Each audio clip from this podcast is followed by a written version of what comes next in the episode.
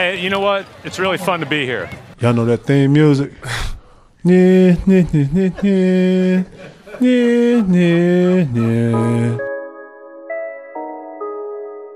Pierce buries it. Tatum drives down and throws it down. This is my end season thing at the young can I be?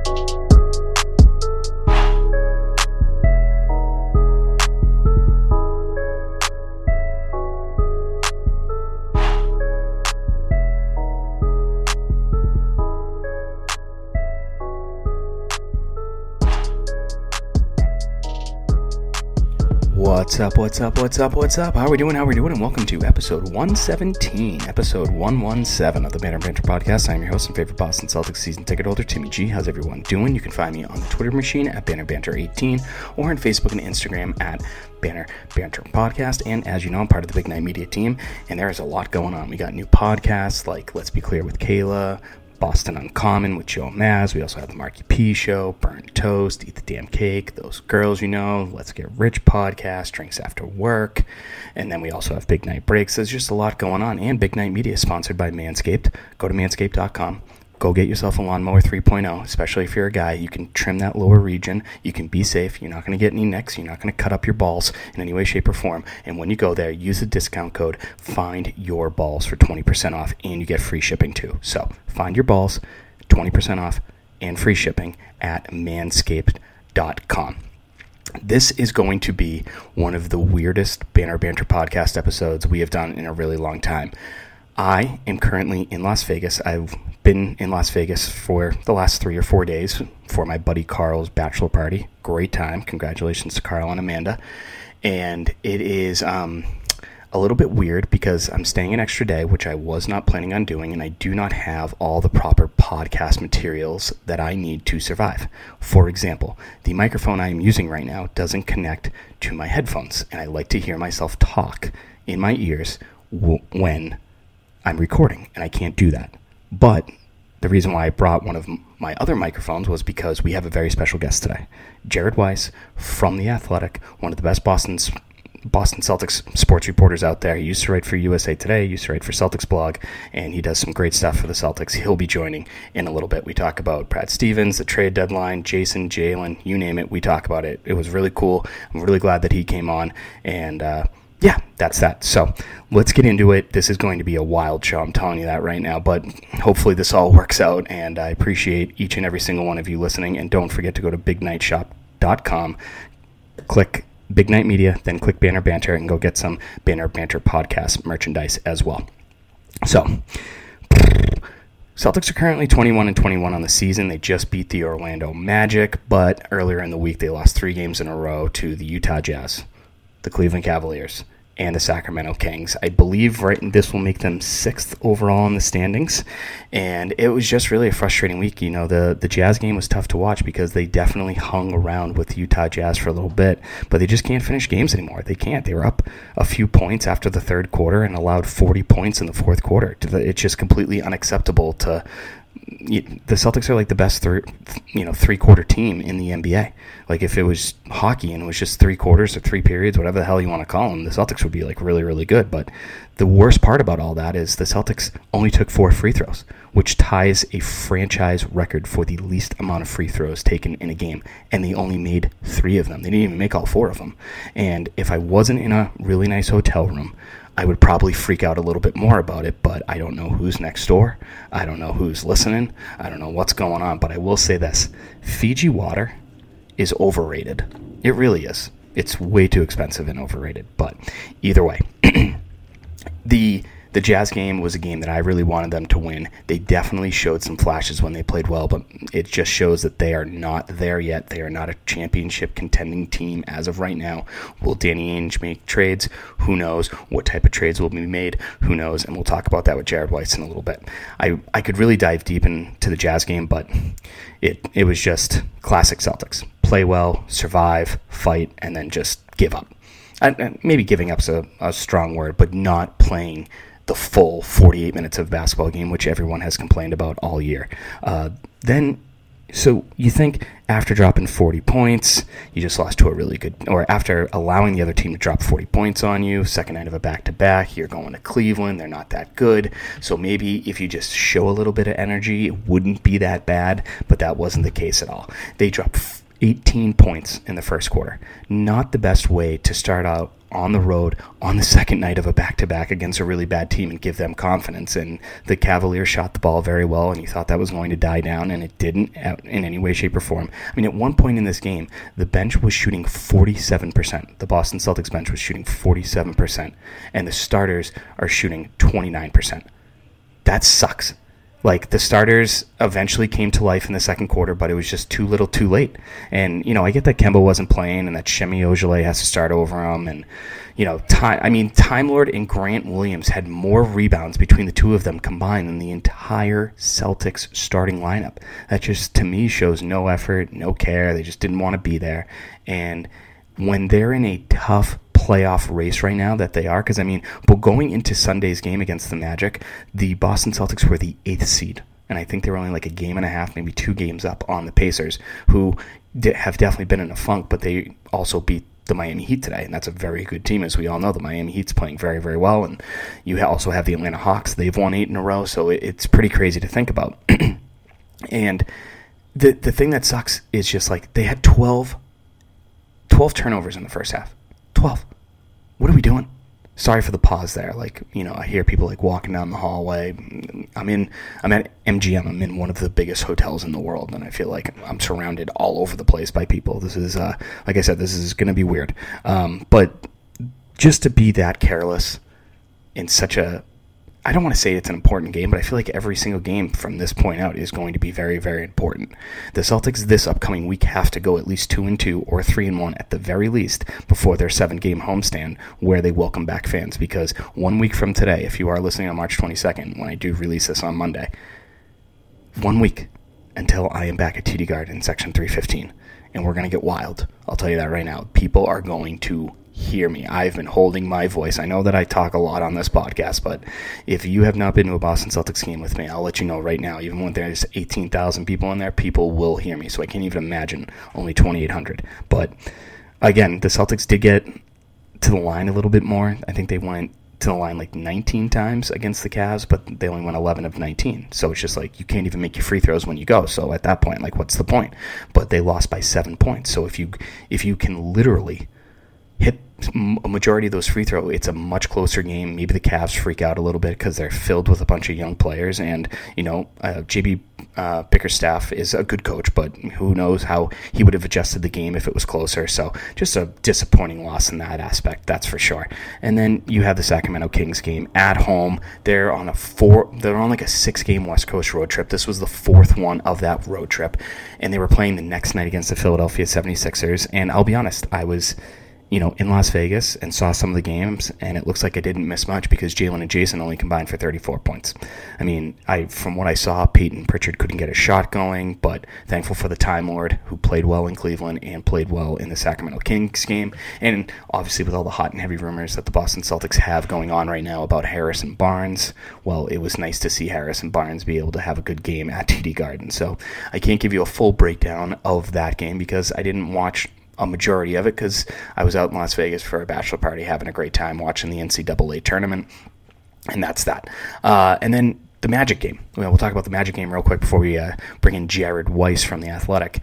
The Magic game, they came out flat, but they showed energy in the second quarter, and they allowed less than 20 points. And you're like, oh, my God, if they show some energy and they move the ball around, this team can be really well. But I loved how they came out in that second half with Kemba Walker scoring 7 straight points. Daniel Theis hit a 3, and they went on like a 10-0 run, and I think at one point between the halfway through the second quarter to the start of the third quarter, a few minutes into the third quarter, was a 29-6 run. And the number one thing was ball movement. What have I been saying all year on this podcast? Brad Stevens wants the Celtics to move the basketball, and when they do, they are a very good team. So good that they are now 13-2 when they have 25 assists or more in a game. and they had, I think, 26 or 27 against the Magic, so more than 25. So 13-2 now when they move the ball. And I know a lot of people don't like Brad Stevens' offensive sets, and I get that. You know, some of them aren't ideal, but he always preaches moving the ball. And what do you know? They move the ball. Sure, Jaylen Brown hit 10 three-pointers, which is absolutely insane. I'm very happy for him. Clearly his three-point shooting has improved. Hopefully that can continue tonight against the Memphis Grizzlies. But at the end of the day, when the Celtics move the ball and their starters can hit their shots, they're a good team. But when they are stagnant and selfish, they're not a great team in any way, shape, or form. And Kemba did get hurt. It looked like at the start of the fourth quarter, he went back to the bench, came back into the game. I mean, obviously with the Celtics going up 20, heading into the fourth quarter, and then you see all these, like, thank God Evan Fournier missed 2 3-pointers when the Magic cut down the lead to, I think it was 9. They, you know, because classic Celtics, up 20, you know, I think they were up 18 to start the fourth, maybe 20. And the next thing you know, it's a 9 or 10 point game. And it's just like, I don't get it. They love just taking their foot off the gas. It's, maybe they care about the environment. I don't know, but it's just absolutely ridiculous. But either way, they looked really well when they care, and they look really good when they move the ball. So if they care and move the ball, this team can compete. It's just, why can't it happen every single night? Who knows? So now let's bring in our very special guest, Jared Weiss. Him and I go back and forth. We talk about some hip-hop. We talk about the Celtics, and I think you'll really enjoy it. So here's Jared Weiss and I chit-chatting about the Boston Celtics while I was in Las Vegas. All right, everyone, it is time to bring in my very special guest this week. His name is Jared Weiss. He has written for Celtics Blog. He has written for USA Today, and now he writes for The Athletic. Make sure you go out and get your subscription right now to The Athletic. You can read all the great stuff Jared puts out. Jay King, John Hollinger, and Shams, and a whole bunch of other people. But Jared, thanks for joining us. How you doing, man? I like the lead-in with Celtics Blog. I haven't heard that in a long time. So how you doing? I'm good. I'm not as good as you, apparently, but I'm living. Yeah, it could be worse, I guess. Yeah. So before we start talking about the Celtics and stuff, because there's obviously a lot to talk about, I noticed your Twitter avatar is MF Doom. I was an MF Doom fan. It sucked that we lost him late last year. Are there any other hip hop artists that you're listening to right now? Like, I'm listening to Freddie Gibbs, Big Crit, and I'm looking for like a new artist that I can really enjoy. Is there anything that you're like listening to right now that you're enjoying? I mean, if you love Freddie Gibbs, I guess the new Benny the Butcher album would probably be a pretty good place to start. Yeah, I love that album. That was very good. And I think he just came out with something else too, didn't he? Yeah, he just came out with was it When Tony Met Frank or something like that? Yeah, a classic Griselda thing of some sort of historical mobster reference, basically. But it's really good so far. I like it. All right, cool. Good to know. I'll check that out on my flight back. So obviously a very concerning week for the Celtics, and I'm even more concerned of the fact that, like, since Marcus has come back, I feel like when Marcus was hurt and the team wasn't doing that great, everyone was like, Marcus is going to make this huge difference, but the team's 1-4 since he's come back. Like, are you concerned? Like, are you even more concerned than you were maybe previously? Can you get more concerned than 100% concerns? I guess 105% concerns. Boston fans, I feel like, yes, you could probably get like 200% concerned, you know? That's the kind of effort Boston sports fans put in, right? 100%, 110% effort into thinking their team is a total firestorm. But so they you know, the first few games after he came back, they looked good against those two really good teams, against Utah and Brooklyn. Mm-hmm. And I was thinking after that, it looks like Marcus has actually improved things for the most part, and they're turning things around. And these last couple of losses have just been like really weak, just the team is just completely discombobulated.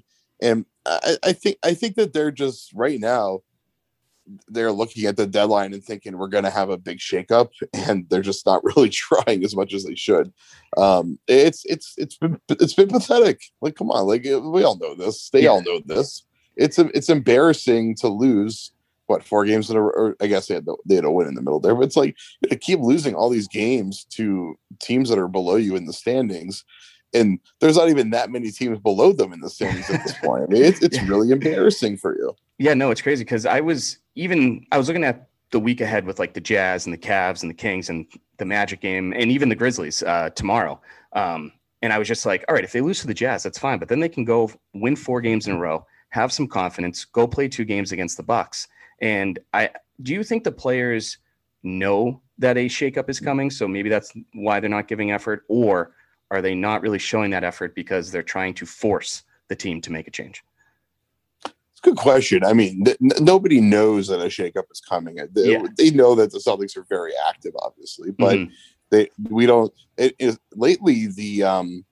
GM, Danny Ainge, has been kind of trying to set the table for the idea that they don't end up making a move here and that they end up waiting till the offseason to make a substantial move, which would mean that clearly that would mean they're completely punting on this season if they do that. And so I think that these players maybe they are, in a way, they're kind of trying to force a move. And if you're Jalen and Jason or Kemba, you don't need to really worry about whether that means you're going to get traded. You know, Marcus is the one that's tradable out of all those guys. Mm-hmm. So I guess maybe Marcus would be the one person concerned. Then obviously everybody else in the roster is completely expendable at this point as well. Yeah. So speaking about the trade deadline and stuff, I know on The Athletic, UJ King, John Hollinger did a cool little, back and forth article about the trade deadline. Does anyone outside of the Celtics like any of the guys on the bench that, for valuable pieces? Like, do they look at Jeff Teague and go, yeah, that could work? Like, I could see I could see like a Tristan Thompson maybe, or maybe, Aaron Nesmith, because, hey, if he's not going to play for you guys, maybe he can play for us. But like, is there anyone that is attractive for the Celtics to trade?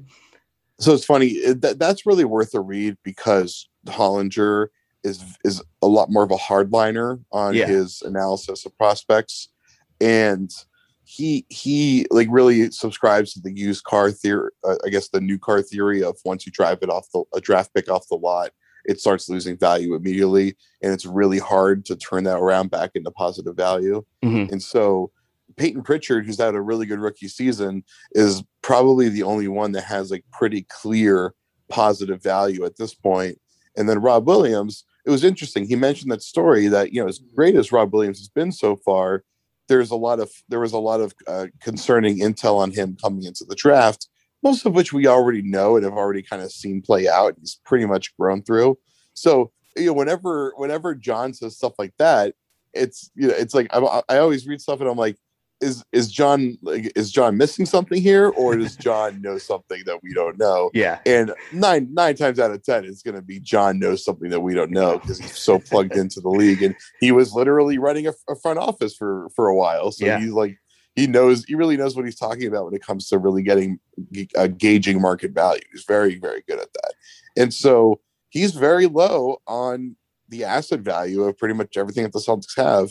And there were a few that I disagree with him a little bit on. I think that Rob Williams now has pretty good value. Yeah, but absolutely. Like, good, not good enough to like make him the centerpiece. Like, he's not like Al Jefferson in 2007 when they traded him for KG.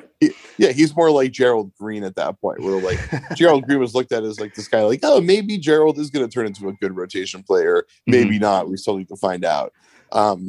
And so I think that's kind of where he is at this point. He's like the second piece in a trade for a good player, not the first piece. The Celtics don't have that first piece. No, they don't. And that's what's really concerning. But do you think that maybe Danny is looking, not, I'm trying to say this the right way, but maybe after next season, because, Theis's contract is up then. If Thompson doesn't get moved, he's gone. It's going to be a contract year for Marcus this upcoming season. They're probably going to be in the luxury tax again and be a repeater, because I think it's 3 out of 4 seasons you get charged for being a luxury tax. So do you think they're even looking into the future more than what we think we are, versus maybe next week, to see how this all plays out? Yeah, I mean, that's a huge part of how everything has gone down. That was a big part of why they went with the TPE instead of Miles Turner and probably Aaron Holiday and Doug McDermott. Like, there's a reason why they're kind of cheaping out.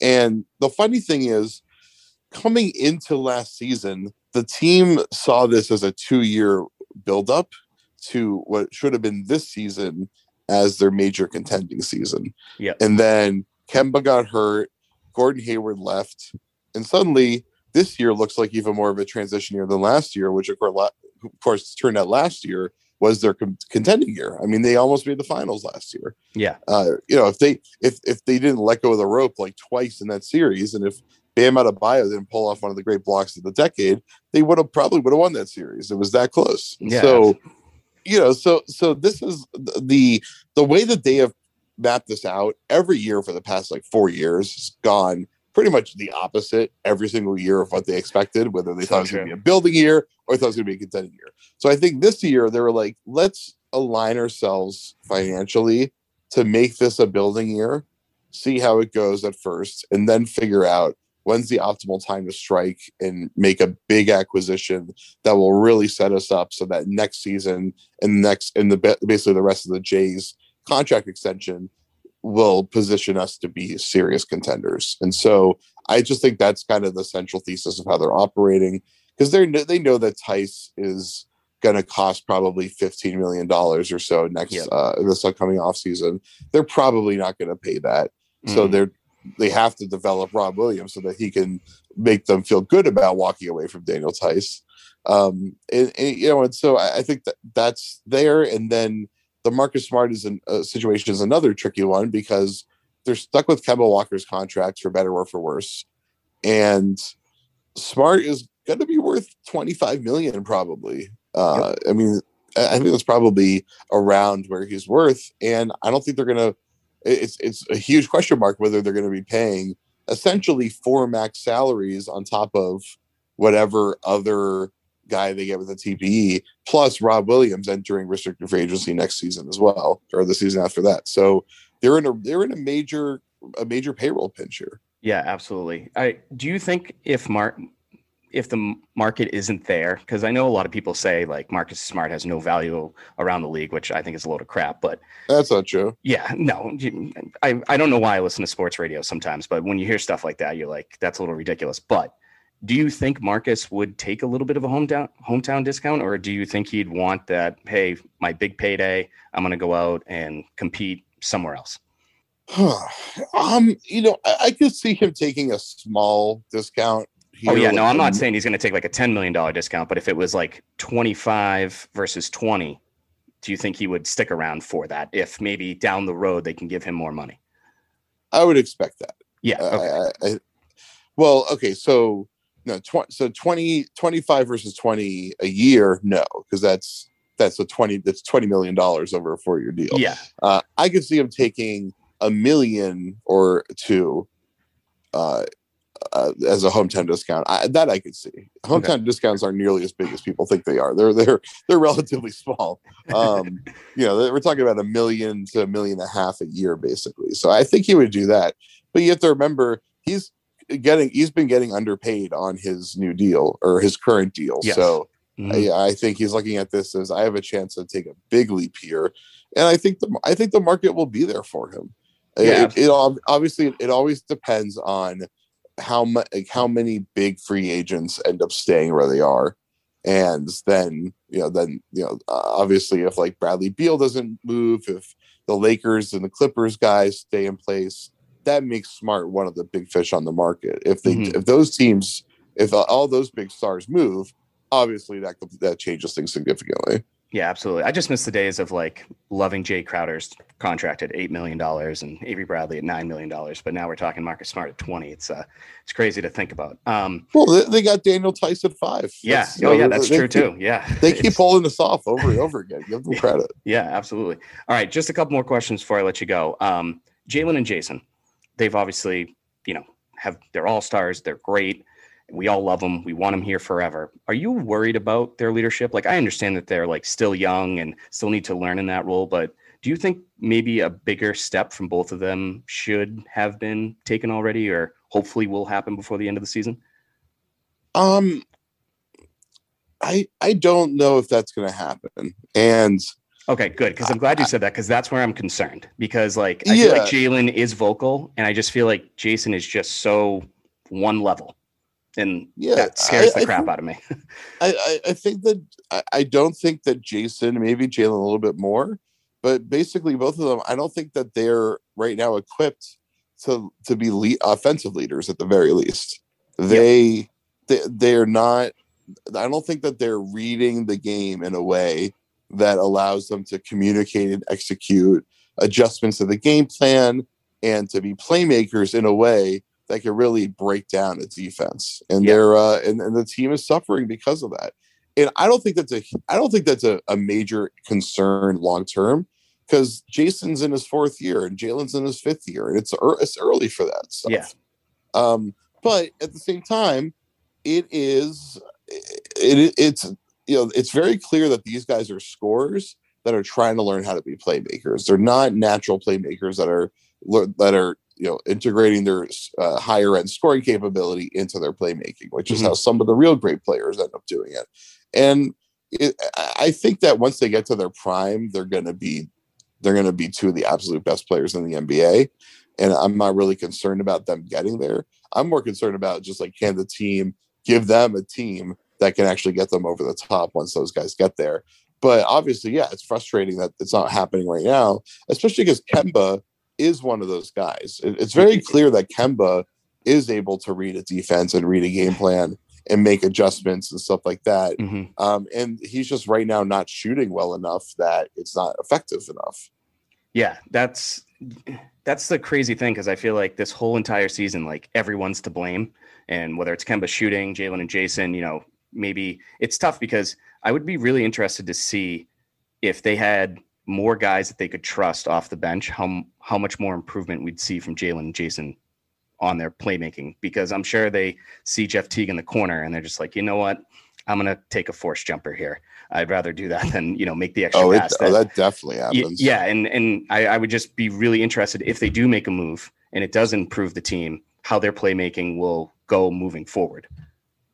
Well, you know, a big thing is a lot of these top teams, they have another guard that comes off the bench that can run the offense for them. And, you know, that's what, it's part of why Marcus Smart as a six man is very effective, because he can fulfill that role a lot, but he's also not a good enough shot maker that he can really be lethal in the way that like Jordan Clarkson can be for Utah, for instance. And, you know, there's so many other examples. Yeah, or even with Philly. Even though Marcus thinks that he's one of those good shooters. That's a whole rabbit hole that we could get down another time. But, you know, even Philadelphia has Shake Milton providing some balance with the second unit when he's with the second unit, that just like he's just such a capable shot maker and a decent enough playmaker that he can really affect the you know, the game. And the Celtics just don't really have that. You know, Peyton Pritchard's been doing it a little bit, but Pritchard is really more of a complimentary guy that doesn't want to be on the ball to be effective. And so so they really badly need that kind of player. Absolutely. All right, last question. Since I am in Las Vegas, if you were with me and we had to place a bet on if Brad Stevens will be at training camp this upcoming September, how would you bet? That's a great question. Because, you know, the Indiana rumors, they happen every year, but obviously there are people with blue check marks now talking about it, which hasn't really been a thing before. I'm a Brad Stevens guy. I know he's hasn't had the best season, but like, I think it's more of a team thing, like how the team's structured versus a Brad thing overall, like if I had to pick or choose. But I'm nervous that like they're going to start all over, and then this new coach is only going to get a 3 or 4 year window, AKA during the J contracts. And then we could be seeing a major rebuild if they don't succeed and one of either Jason or Jalen leave. Yeah. I mean, the real hard thing is that, so there's definitely a lot of consternation around Brad, and there's only so much I can talk about at this point that I've really substantiated. I've actually got more coming on The Athletic later this week on this, I believe. But great, so he, I mean, Brad Stevens is one of the best coaches out there, period. That is definitely true, no matter what people want to be, you know, criticized about. Like, it's absolutely 100% true. But he's having trouble with this team. And this has been happening. You know, last year there were concerns, and they ended up going pretty much as far as they, you know, could have gone, considering the circumstances, considering that like they were riding two guys that were just completely over their heads, and they still almost worked. It still almost worked, even with them getting injured, and, you know, against teams that the reason why they were getting so far is because they weren't injured. So that was a pretty incredible coaching accomplishment last year. But ever since Al Horford left, ever since the Kyrie stuff happens, there's just been this there's been a lack of control and a lack of stability. Yep. It's very apparent, and it's possible that they may realize that they need to make a change. Now, the problem with that is that the reason why I would not bet on it is because, one, he just signed a huge extension. Yeah. He's very early in that extension. I believe he has 4 years remaining after this season on it. He's getting paid. I think he's one of the highest paid players and coaches in the NBA. So it just financially doesn't seem feasible to fire him this early. Yeah. And then who on earth are they going to hire that would have success in this situation? You see so many things on Twitter, and it's just you see Sam Cassell. A lot of people think that Jalen and Jason need a former player to be their coach. And, I get that, maybe throw some fire in him, but isn't that why they brought Evan Turner back? Why?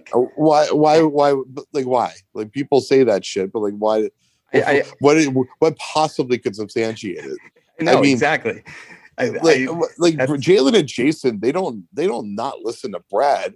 They're just having trouble meshing their games with the talent. Exactly. They have. And the teams, that's complete crap. If they're going to hire someone, it's to hire someone who's had serious playoff success. Yeah. That it's you make that change to do what Philadelphia did, which is to go from Brett Brown, who is a comparable coach to Brad Stevens, and to go to a Doc Rivers type. Yep. So that's what you do. But frankly, as great, Doc maybe deserves Coach of the Year, honestly. Mm-hmm. But I think it might be more that Daryl Morey deserves Executive of the Year, because he completely retooled that roster to put complementary pieces around Simmons and Embiid, and that timed up perfectly with Embiid really finally hitting his peak, and now they're great. And so Doc certainly deserves some credit, but I don't think it's that team just got a new coach with championship experience and all of a sudden they're killing it. Yeah, I think it was just the timing worked out perfectly. And I don't think replacing Brad with another coach is going to really change things more than whatever the front office can pull off. And just the good timing of the guys having another year of development is going to help the team with. Exactly. Cause Nate McMillan, since he took over, the Hawks are 7-0 or 8-0. So does that mean Nate McMillan's a good coach all of a sudden? So that's different. Oh. Well, that's because everyone there hated Lloyd Pierce. They just desperately wanted him gone. So, that's not how it is. There are some people that are frustrated with Brad and the team, but nobody's I hate Brad. I want him gone. It's more I want this to be a better situation for me. That's fair. That's fair. All right, Jared. Well, I really appreciate you jumping on the Banner Banter podcast today. It was great talking to you. You guys can find Jared on Twitter at Jared Weiss MBA. I believe that's your Twitter handle, right? Yeah, that's it. All right, cool. And you guys go get a subscription to The Athletic. Check him out. He does a lot of great stuff, and he posts a lot, and it's all great stuff. So check that out. But Jared, thanks again. Stay safe. Thanks, man. You too. Okay. That was my conversation with Jared Weiss. I really appreciate Jared Weiss hopping on. I thought he was great. Brought up some great points. Looks like I'm going to be listening to the new Benny the Butcher hip-hop album on the way home. That's going to be great. Looking forward to that. But yeah, overall, just a really cool conversation with Jared, and I really appreciate him coming on. And go sign up and get your subscription at The Athletic. I promise you'll love it. So, like I said, I'm doing this in Las Vegas, and I'm doing it live. And I'm recording this right after the Magic game that I just watched. And Gary Washburn just tweeted out that Marcus Smart said the team met after the loss to the Kings to discuss whatever it takes to make the best of the season. So that's very interesting that they had a little bit of a team meeting. There was a little bit of concern about why Brad Stevens took so long to do his post-game press conference. A lot of people thought, he might be leaving for the Indiana job and all that stuff, and I talked about that with Jared. But it's very, very interesting stuff that Gary Washburn just tweeting that out, and I'm sure there's some more quotes that I could look at kind of as I'm talking. But the Celtics do have 4 games this week, and 2 of them are going to be brutal. 2 of them are against the Milwaukee Bucks. Not probably the best way to, try to get back in the winning column, but, hey, here we are. So here are the games that they have this week. Tonight, they will be in Memphis at 9 p.m., the second night of a back-to-back, so that means no Kemba. And then they go to Milwaukee for 2 games to play at the Bradley Center on Wednesday night at 7:30. That will be on ESPN. And then Friday night at 7:30, and that will also be on ESPN. Then no Kemba again on Saturday because they're going to be in Oklahoma City playing the Thunder. So going into Sunday's game, Grizzlies are 19-20, and they are only 8-12 at home, so they're not even a very good home team. So why don't you go there, set the tone early, keep that same energy from the Magic game and whatever happened in that team meeting after the Kings loss, whatever the case may be. But have Marcus Smart control Ja Morant. We really need to see defensive energy, Marcus Smart. I thought Marcus Smart had a great game today against the Magic. He passed the ball more than he shot the ball, and that's how the Celtics are good. If he can be the fourth scoring option, or sometimes even the fifth if Daniel Theis is playing well, that is a good thing for the Boston Celtics. So it'll be very interesting to see how Theis and the Time Lord control Valanciunas, because he can rebound the ball. He's a classic guy that can, definitely get 18 and 18 or, 20 and 15 a night, 20 points, 15 rebound, whatever the case may be. But it will be interesting to see how Time Lord and Daniel Theis handle that. I thought Daniel Theis did a pretty good job pushing Vujacic outside of the paint for the game. I mean, Vujacic had a very good game today, for the Magic, but Daniel Theis defending and getting Valanciunas outside of that paint is going to be very important in this Grizzlies game, so I really like that. And then we can all enjoy the great and the wonderful Brandon Clarke and see why Danny Ainge should have drafted him instead of Grant Williams. Brandon Clarke should have been drafted over Grant Williams. Okay, so the Bucks games. Oh boy. I mean, I could say everything that they need to do. Watch over Chris Middleton, set up the wall against Giannis. They move the ball well. If they shoot the three well at home, I mean, good luck. It's going to be super hard to beat them. They've won 6 in a row. They've won 9 out of their last 10. Jrue Holiday finally looks like himself, finally feels like he's fitting in. And then they just made a big deal to get P.J. Tucker. And I believe P.J. Tucker is playing for the Bucks today.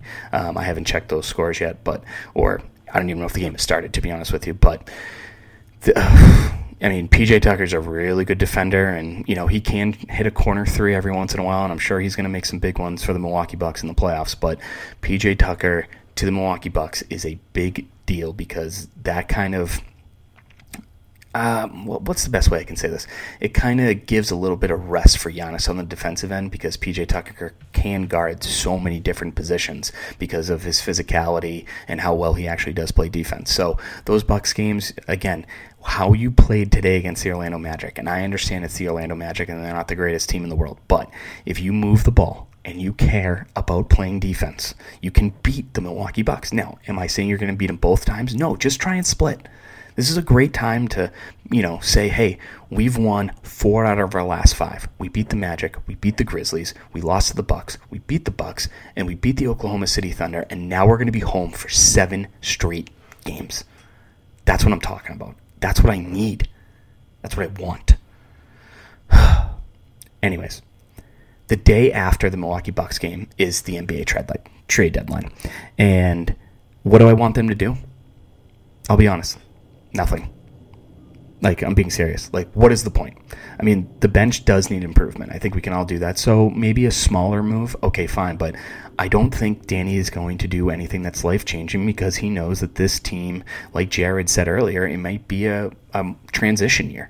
So there's no need to go all out when you're still going to have to try and beat the Milwaukee Bucks or the Miami Heat or the Philadelphia 76ers. And, oh yeah, what about the Brooklyn Nets, who have been playing lights out, and Kevin Durant isn't even playing for them right now? So that's all going to be very, very interesting stuff for sure.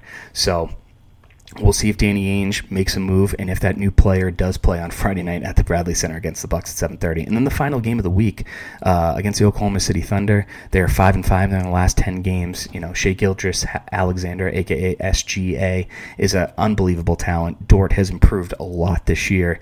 He's from Arizona State. I think this is his second or third year, but he's improved a lot. They have Al Horford. They have George Hill. They have a new coach. They have a lot of young players that can play. And this is going to be one of... I feel like it's going to be kind of like the Kings game. Like, they have a couple guys that can go off and can annoy and disrupt what the Celtics are doing. So that Thunder game is a winnable game, and they better win that game, because I know they've played a lot of close games lately against the Oklahoma City Thunder, but that is a game that the Celtics have to win if they really care about the rest of the season, because at this point you're just fighting for the 4 seed. I think the Bucks are 5 games up. You're like 8.5 games out of first place between the 76ers and the Nets. Try and get 4th place, beat the 5th seed, and then hopefully you play the 76ers or the Nets and you give them a good series in the second round, because that's all that it is at this point. So, oh my God, I completely forgot. We got to do stud and dud of the week, but because we're in Las Vegas and we're already throwing a little twist into the mix, let's throw another twist into the mix. Hit the music. And now, It is time for your Celtics dud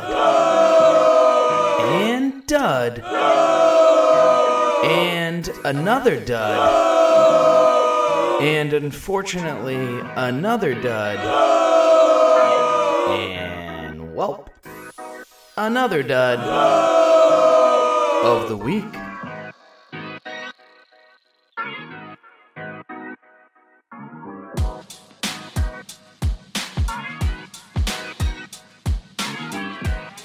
Okay, episode 117 of the Banner Banter Podcast. Dud, dud, dud, dud, dud, dud, dud. You name it. It wasn't a great week for the Boston Celtics. Yes, I understand they looked very good today against the Orlando Magic, but dud goes to Brad Stevens. Maybe some of his rotations weren't that great. Maybe some of his offensive sets weren't that great. He's not firing up the players enough. You can name everything under the sun. So he definitely deserves some of the blame this week. The players. Not playing hard at times, not really caring. At some point, you got to, even if you don't like the coach, you still got to play for yourself. And the players didn't do that in any way, shape, or form, so that was disappointing in them. The other dud is the way the roster is built. Danny Ainge did not put the best roster together for Jalen and Jason to trust their teammates, and that's been very disappointing. So the dud and the dud and the dud this week, Brad Stevens, the players, and the GM, Danny Ainge. I finally admitted it's everyone's problem, just not one problem. So that's it.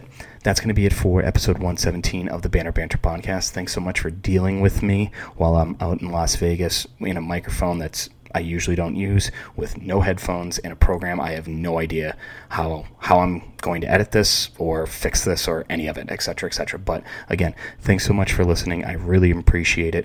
We'll talk soon. Go to manscaped.com, use the discount code FindYourBalls for 20% off and free shipping. So we'll talk soon. Toodles and noodles, X's and O's. Bye-bye. Sorry, but I'm gone. I'm history. And I dedicated my life to the Boston Celtics. I dedicated my life to the fans of Boston. I did my very best to please each and every one of you. Good night.